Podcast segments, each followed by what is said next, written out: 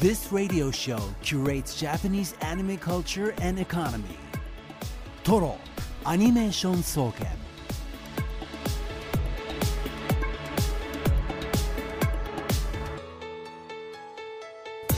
ラジオをお聞きの全国のアニメファンの皆さんこんばんは静岡市駿河区トロにあるトロアニメーション総研本屋の当直研究員青木隆太です同じく当直研究員の渋谷香音です首席研究員はこの方ですこんばんは首席研究員でアニメ評論家の藤津亮太です。今日もよろしくお願いいたしますお願いします藤井さんがやっとスタジオに、いはい。いらっしゃる一周空いて戻ってまいりました。はい、お帰りなさいませ。さて、このトロアニメーション総研、毎週アニメについていろいろな角度から分析したトロアニレポート作成のため、今夜も一般研究員であるリスナーの皆さんからの情報を集めています。今夜のテーマ発表しましょう。こちらです。アニメの中の銃の使い手です。敵と戦うアニメでは欠かせないキャラの一人が銃の使い手です。劇場版シティハンターエンジェルダストも公開となっておりますけれども、あなたの好きな銃の使い手銃の名手で思い浮かぶのは誰でしょうか？またそのキャラが使っている銃についてなどなど皆さんからの考察レポートをお待ちしています。はい。レポートは X メールでお願いします番組 X 旧 Twitter は「ハッシュタグカタカナ」で「トロワニ」でつぶやいてください。メールはトロワニアットマーク digisbs.com torowany アットマーク digisbs.com でお待ちしています。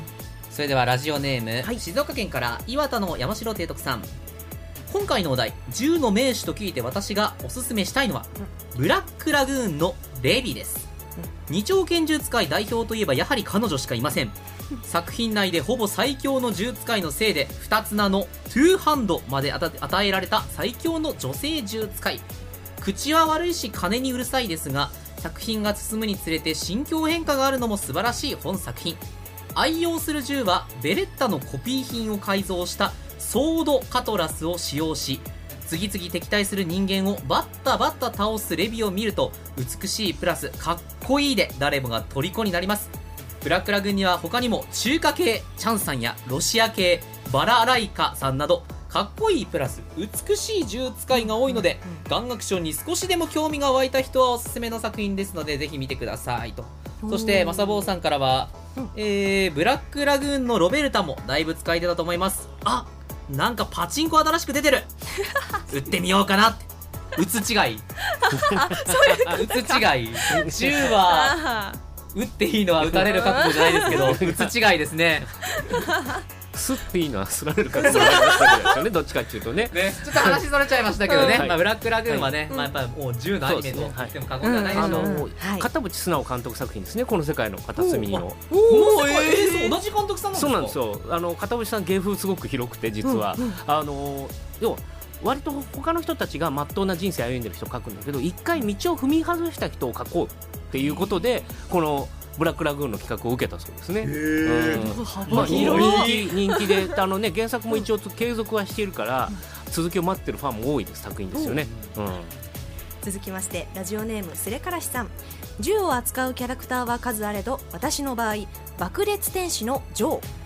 所持するのはデザートイーグルというマグナム弾を使用する自動拳銃特徴として44マグナムより強い威力がありそのため引き金を引いた反動があるものの筋肉質ならではの身のこなし身のこなしでブレがなくいとも簡単に2丁の拳銃を軽く使いこなす銀髪ショートカット。はいはいはおう。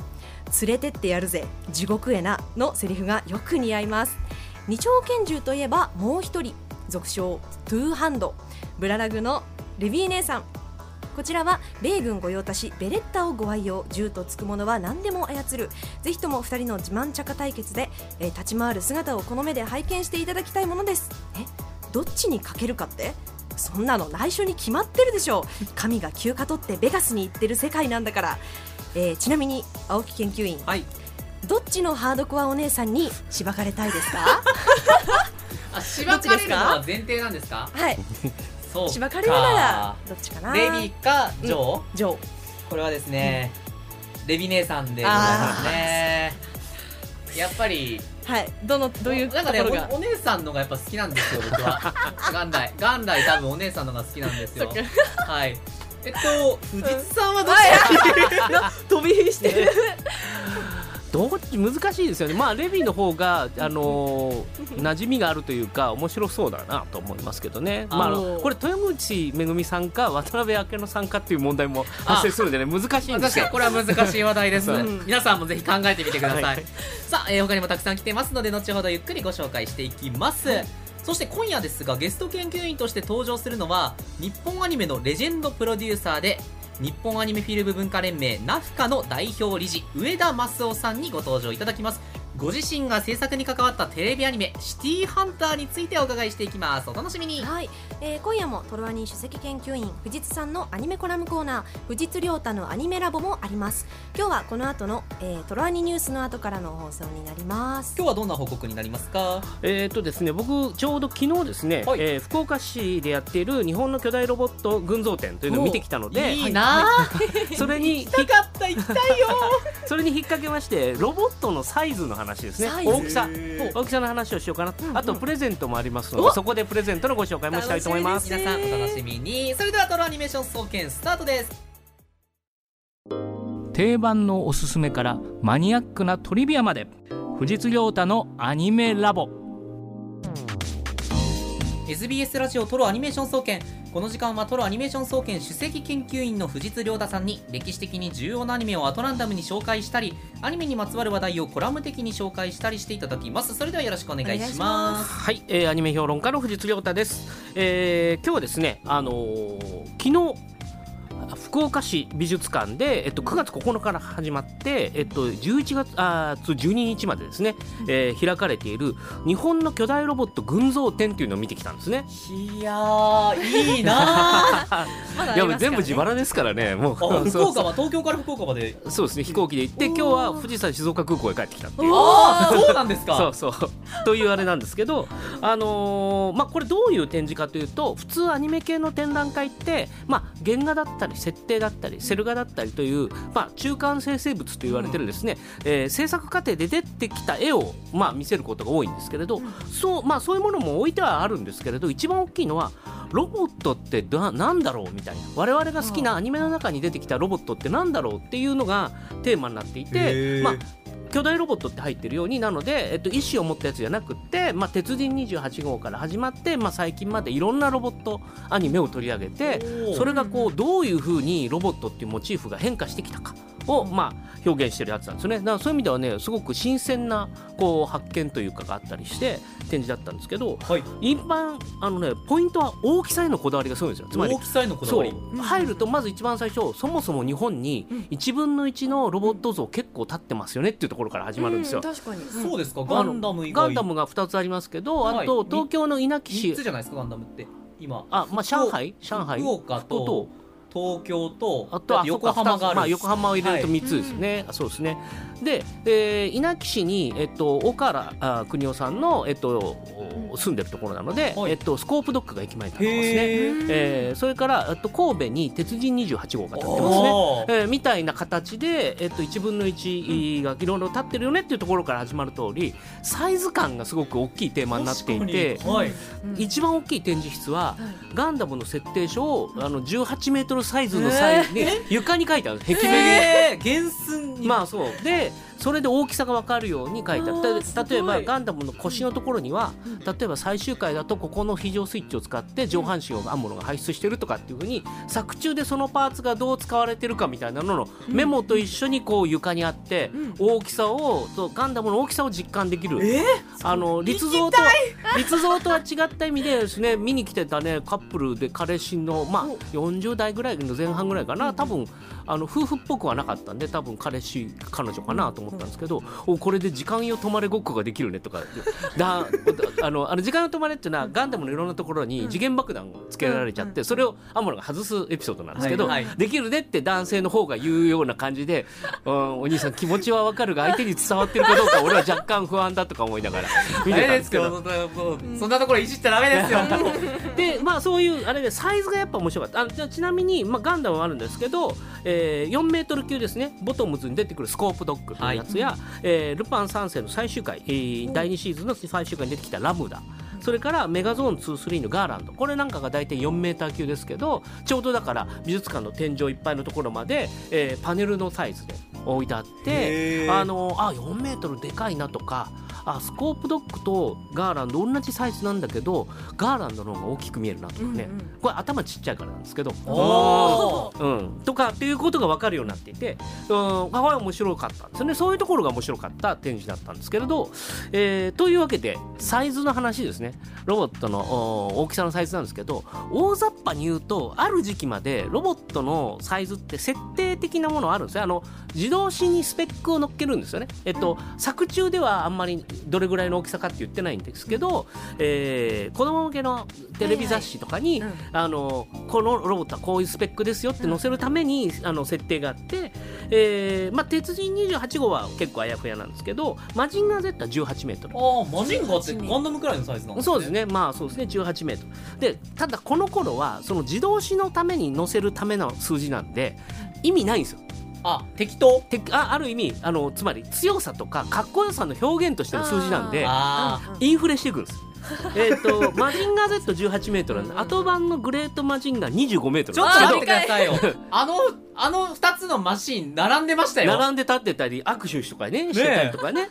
えーでさらに言うとだからマジンガー Z があの1972年の12月放送ですけど2年後うんですよね。1年ちょい後の1974年のゲッターロボになると、はい。ゲッター1ですね、えー、38メートル。ちょっと待ってくださいよ。マジンガーの倍いってるじゃないですか。そう。なので、えーゲッタードラゴンですね。つまりそのさらにゲッターロボの後番組ゲッターロボ G のメインメーカーゲッタードラゴン50メートルなんですよなんでこれ完全にインフレしてるんですよ。でこの辺ぐらいになってくると要はつでかいことは強いっていうイメージになってくるんでやりたい放題ですね。1976年のねこれは皆さん歌でもおなじみのコンバトラー V ですね、はいはいはい。えー身長57メートルっていうサイズになってくるわけですよね。ちなみにこれよりちょい後のあのザンポット3になると60メートルって刻んでくるんでちょっとでかいですよ。いやもいうやこれマジンガーちっちゃってなりますよね。そう。だからこれはもう実はお画面の中でも本当にそのサイズを意識して書かれてるカットが多いかって全くないわけですよ。これはもうはい。あくまでスペックの大きさなんですね、でそれがまあガンダム1979年の機動戦士ガンダムぐらいからある程度やっぱちゃんと大きさ意識して書いた方がリアルになるよね。街の風景と絡んだ時にいいよねってなってくるんですよね。で、えーさらに言うと人間18メートルって、えーまあ、ガンダムマジンガー Z 同じサイズで鉄人28号って、まあ、原作漫画だと大きさのサイズがまちまちだったりするんですけど鉄人も今大体18メートルでフィックスしてるんですけどこれなんで18メートルかっていうとガンダムを決めるときに、えー、がたいのいい青年男子のお10倍の大きさうんつまり180センチの人の10倍っていうイメージで18メートルって決めたんですね。だから、まあ大体そういう意味では、あの、おそらくマジンガー Z なんかもそういうイメージがあったであろうから、揃ってくるわけですけど、サイズ感が。まあ、それぐらいだと、まあ、ビル街とは絡めるんですよね。うん。うんなんですけどお人間と絡むにはちょっと大きい。富野監督はだからガンダムにこう割と小型化していくんですけどメカが若干。なんですけどなんで80年代入るとね小型メカが出てきて先ほど出てきたように走行騎兵ボトムズのスコープドッグ4メートル、えーそれからメガゾーン23これバイクが変形するんですけどガーラン。ドまあガーランドはバイク形態から、えっと、3.8メートルのロボットになるんですけど、バイク形態は逆に言うとバイクからしたらめっちゃでかいです。そうですね そういうサイズなんですけど、そういう感じになってくるんですよね。なので、えーそういう意味では、なんていうんでしょうね。大きさにちゃんと設定的な意味が出てきたのは80年代以降。おーなんですね。で、えーそれから逆に面白いのは先祖返りするのが1995年の「エヴァンゲリオンで」エヴァンゲリオンは全長の設定がないんです。おあそうでしたかそうなんですよ。ない。各カットごとに収まりのいいサイズで書くっていう。最高。最高なので大きい時もあれば小さい時も一番かっこいい絵で描くっていうやり方ですね。ちなみにあの宮崎さんなんかもあのナウシカとか飛行機が出てきますけど、そんなにサイズは厳密に気にしなくていいんだと。あのー画面の中での収まりの良さの方を意識してくださいって、例えば設定書に書いてあったりするんで、あのーそういう考え方もあるんですよね。見てる人はそんなにまあまあ、大きさって気にならないんですよね、見てると。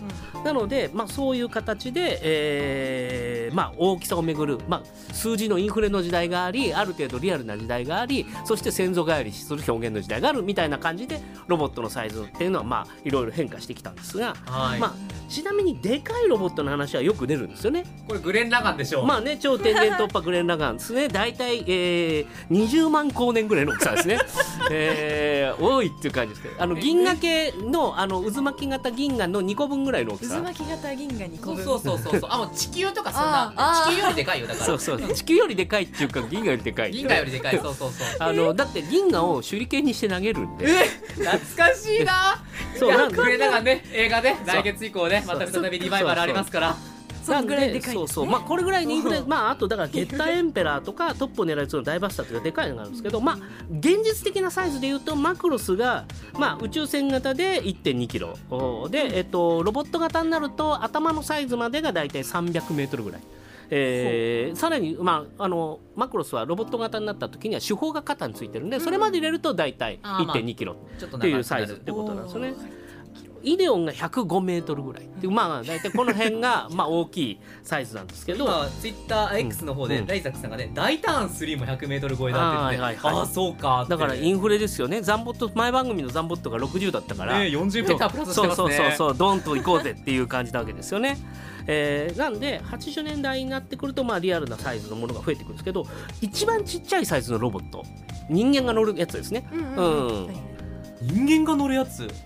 まあスコープドッグはかなりちっちゃい方です。ボスボロットとかどれくらいですかね？ボスボロットでもマジンガーとよりちょい背が低いくらいだからあーじゃあ10メートル超えですよスコープドッグの方が大きいか足小さいか。そうですよねあのーこれ2019年に YouTube で配信された「オブソリート」っていうアニメがあってはいこれが、まああのーあれですねうろぶち源さんが脚本というかシリーズ構成をやっていて、えー石渡誠さんがデザインしたやつなんですけどこれがエグゾフレームっていうロボットが出てくるんですよ、へえーこれ素体の段階で2.5メートル。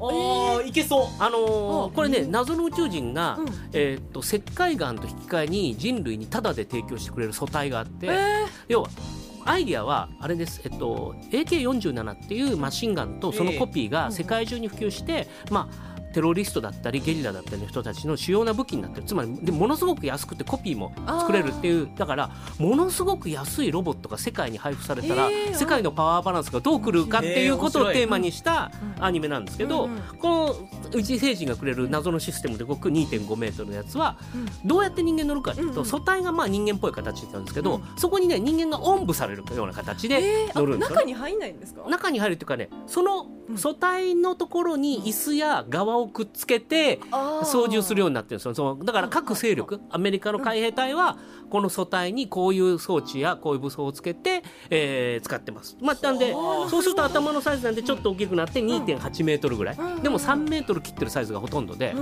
あのそう水中作業用が3メートルを超えてるぐらいであとはで多分これがね人間が乗るタイプのしかも戦闘ロボットだと一番ちっちゃいんじゃないかなあーまあ2.5メートルだとね、そう。で人間の人類の進化的にギリいけそうですもんね。まあまあそうですね。うん。巨人なね巨大巨体の人だったらねそれぐらいの身長の人いてもおかしくはないい。でまあその元こういう日本のロボットものに大きい影響を与えたのが、えっと、ハインラインという人が SF 書いあの書いた SF 小説の「宇宙の戦士」ですね。あの、まあ、映画で「スターシップ・トゥルーパーズ」というタイトルで映画にもなったりしますが映画の方では出てこないんですけれど小説にはあのパワードスーツというですね。要は人間が、えっと、着る宇宙服みたいなんだけれど、えっと、もっとつまりつ強い出力や武装を持ってるやつというのがあって、えー今回その日本の巨大ロボット群像展では、えースタジオヌエがデザインしたパワードスーツをデザインにした T シャツも売っておりまして、はいえーこちらをですね、えー、と1名の方にプレゼントしたいかなと思います。はい、えー宛先はですね番組メールにお寄せいただくかまたは旧ツイッター X で、えートロアリの公式、えーアカウントがありますからそちらにダイレクトメールを送っていただいてかつフォローリポストで、えー応募可能となります。なのですので番組メールか X かこの2パターンでお願いいたします。締め切り今度の日曜日までです。うん。はい、なので20皆さんふるってご応募いただければあの僕もね楽しんできたので楽しみの お裾分けといってあの青木さんがめっちゃ狙った目をね 狙ってる目をしてるんで、ね、僕が欲しい ちなみに僕は個人的には、えーコンバトラ V の内部使いの T シャツを買ってきました。え今あのバッグに入ってるけど青木さんにはあげないですよ。あげない。番組放送中盗んできますあー ダメダメダメダメ。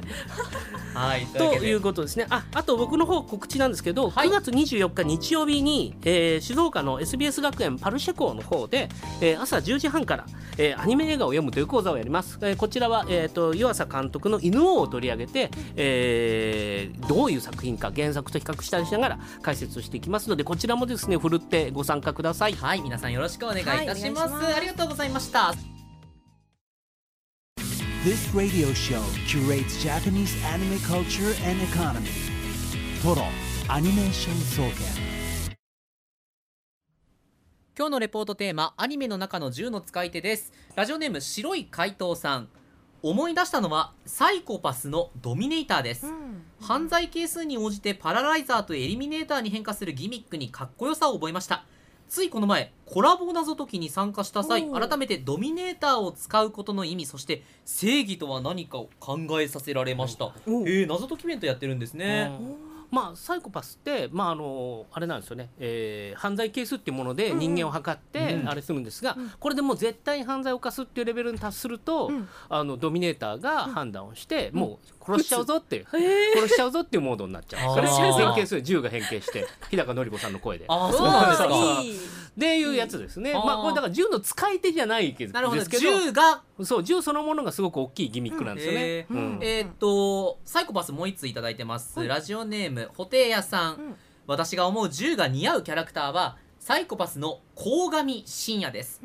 このサイコパス銃型の武器でもあるド銃型の武器でもあるドミネーターを駆使して犯罪者を駆逐するアニメなのですがこの嫁えこの嫁じゃねえわ。この夢ななんですかえいやもちろんこの作品も元嫁から教えてもらった作品ですこの嫁ってある日私が車の鍵をスペアを持ったまま出かけてしまい車が出せないと元嫁から連絡がありました急いで家に帰ったものの元嫁からは今ドミネーターがあったら私はお前を執行していたと言われました。その日以来私はスペアキーは家に必ず置くようにし 日夜犯罪係数を下げる生活をしていましたが残念ながら元嫁のドミネーターは発動してしまいました。青木研究員かのちゃん結婚はいいものですあのいやでも、あのうん。ホテイヤさんの犯罪係数が上がったんじゃなくて、うんうん元嫁の方の怒りがゲージが上がってるんですよね。そね。間違いないですね。どっちかっていうとね。まあスペアをスペアを持ったまま出かけてしまいですもんね、うんそれは困りますもんね。ね怒っちゃいますよ。よかったですね。執行されたのかされないのかわかんないですけど。お疲れ様でした。ラジオネーム柴きり子さん。このテーマもう投稿するしかないですねとなりまして筆を走らせたく思います、えーうちが今回のテーマで挙げる使い手はグレネーダー微笑みの戦士の天童ルシュナです。ここまで聞いてまだパッと思いつかない方も多いと思いますがこのワードを聞けば気がつくかもしれません知れませんので書きたく思います。おっぱいリロード。聞こえましたか？おっぱいリロードですこれは青木さんに読まされています。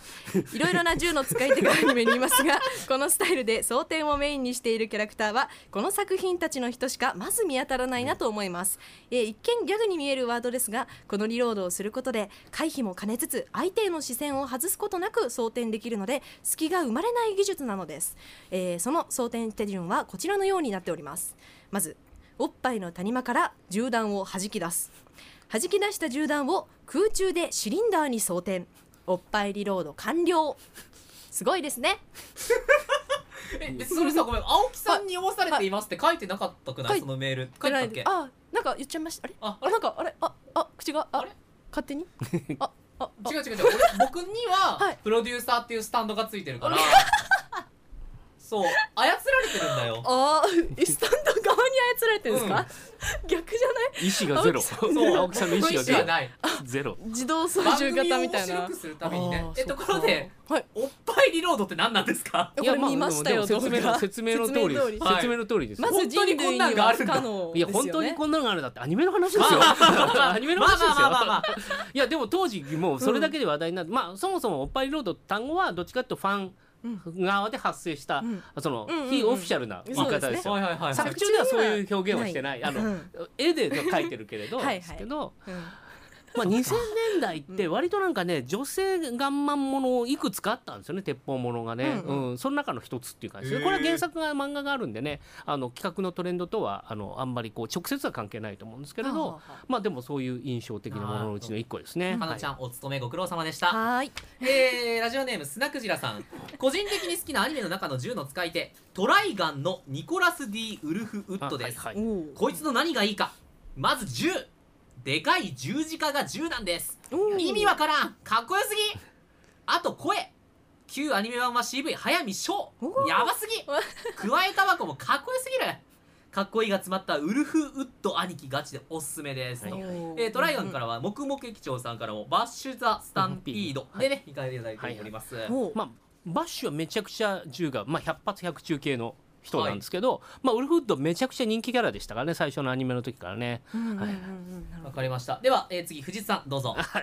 えっ、とラジオネームエスローさんから「ふうじつちゃん」えはつい心の声が、ま、間違えました。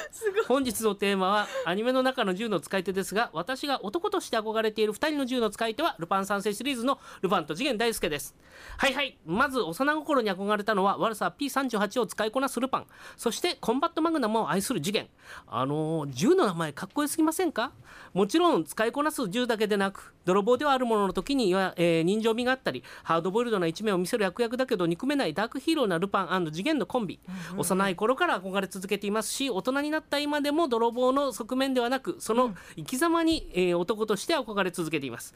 いや、えー、かのんちゃんのハートを奪うためなら泥棒になっても構わないぞ。え。おああ青木のとっつぁん声は見逃しておくれ てかさかのんちゃんのあのハートを奪うのに、風実ちゃんはそれ藤津さんのハートを奪いに行ってるよまあね、ね、あのルパンの封じ子ちゃん風でお願いしますって書いてあるんですよ、とがきに。し。かもかちゃんと藤津さんに書い読んでくださいみたい。なあそうそう、あ書いてあるる、そもそもね。なんで自分で自分の。ん有料ですよ。そうですよ、うん、まあまあ、あの言いたいことはね、やっぱあの拳銃使う、なんつうんでしょうね。あのアニメの中で本物の固有名詞で銃の名前が多分正確に出てきたのは本物の銃の名前が出てきたごく初期の例なので、おー。えーそういう意味では憧れるのは分かりますしね。かっこいいと原作では別に銃指定してないので、あそうなんですか？アニメなんですよね。この2人の持つ銃が決まったのは。はい。うん。えー続きましてラジオネームワッチとワインさん。銃の使い手と聞いて印象深いのはダーカーザンブラック流星のジェミニーのヒロインスオー・バブリチェンコとソビエトの銃、えーデグレチャフ PTRD1941 です。えーデグレチャフ PTRD1941 は、うん。その名の通り1941年に制定されたソビエトの大口径の、えー対戦対戦車ライフル銃です。銃が作られた当時は大祖国戦争が始まりドイツ機構部隊の猛攻を受け大ピンチ急遽戦車を狙撃するため全長2メートルを超えるこの銃が生まれました。シンプルな単発式のボルトアクション。故障も少なく比較的軽く扱いやすいと好評でした。おここに来てすごい銃について詳しい、うんうんえー物語は契約者という超能力者がいる世界で流星核をめぐり各国が争う世界。スオーはロシアウラジオストクで平和な生活を送る女子中学生でしたが各国諜報機関の戦闘に巻き込まれ契約者の殺戮や父親友人は殺されペットのモモンガが喋り始めたりとショックを受けて契約者に覚醒。胸に身につけている流星核のペンダントから銃を具現化します。ただスオーは銃に興味がなく親友の秘密基地にあったデグレチャフをデグレチャフを見て最初はガラクタじゃんこんなのと放り投げていたぐらい女性には理解されないようですね、えーなおデグレチャフ PTRD1941 はウラジオストク要塞博物館に展示されていました、おおウラジオストク流星のジェミに聖地巡礼の際はぜひともご一緒にどうぞ。難易度高い。よ。高い。すごいマニアックな情報が多いですね。すごかったですすね。うわ銃についてもだしアニメについてもこんな語ってくれるかのは。わかりました、かのちゃんもう一つ言っていいよ。ああえいいですか？あじゃあ、はいどうぞ。えーいきますね。はい、えーラジオネーム。主治医手術中主治医手術中主治医手術中。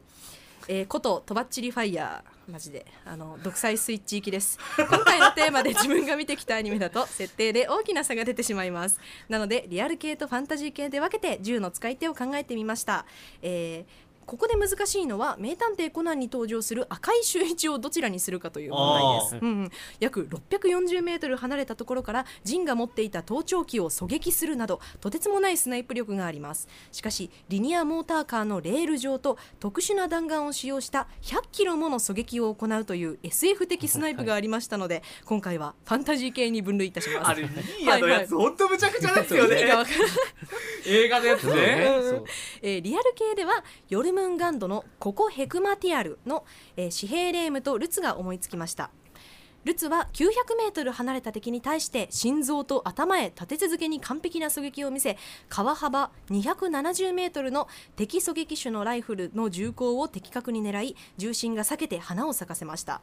そんなセンスを見せるルツは自らレームのおっさんならもっと早くやると話して話している通り元デルタフォースの経験がとてつもなく実践の勘と鍛え上げられた精神で危険であれば女子供でも容赦なくトリガーを引けるという点で、うんうん、リアル系の銃の使い手としてスペシャリストだと思います、えーそしてファンタジー系では100キロ狙撃の赤い周一を抑えてヘルシングに登場するただの父兄から吸血鬼へと変貌したセラス・ビクトリアを挙げさせていただきます、うんうん。彼女が使う300ミリ対化け物用カノンは、えー、化け物用カノンハルコンネンは、えー主力主力戦車を除くすべての地上航空兵器を撃破できます。なるほどね。さすがにファンタジーですね。さらに化け物改造された、えーハルコンネン2は単発だったものをセミオートにし最大射程4000メートル4000メートル、えー総重量345キロと完全に人外装備。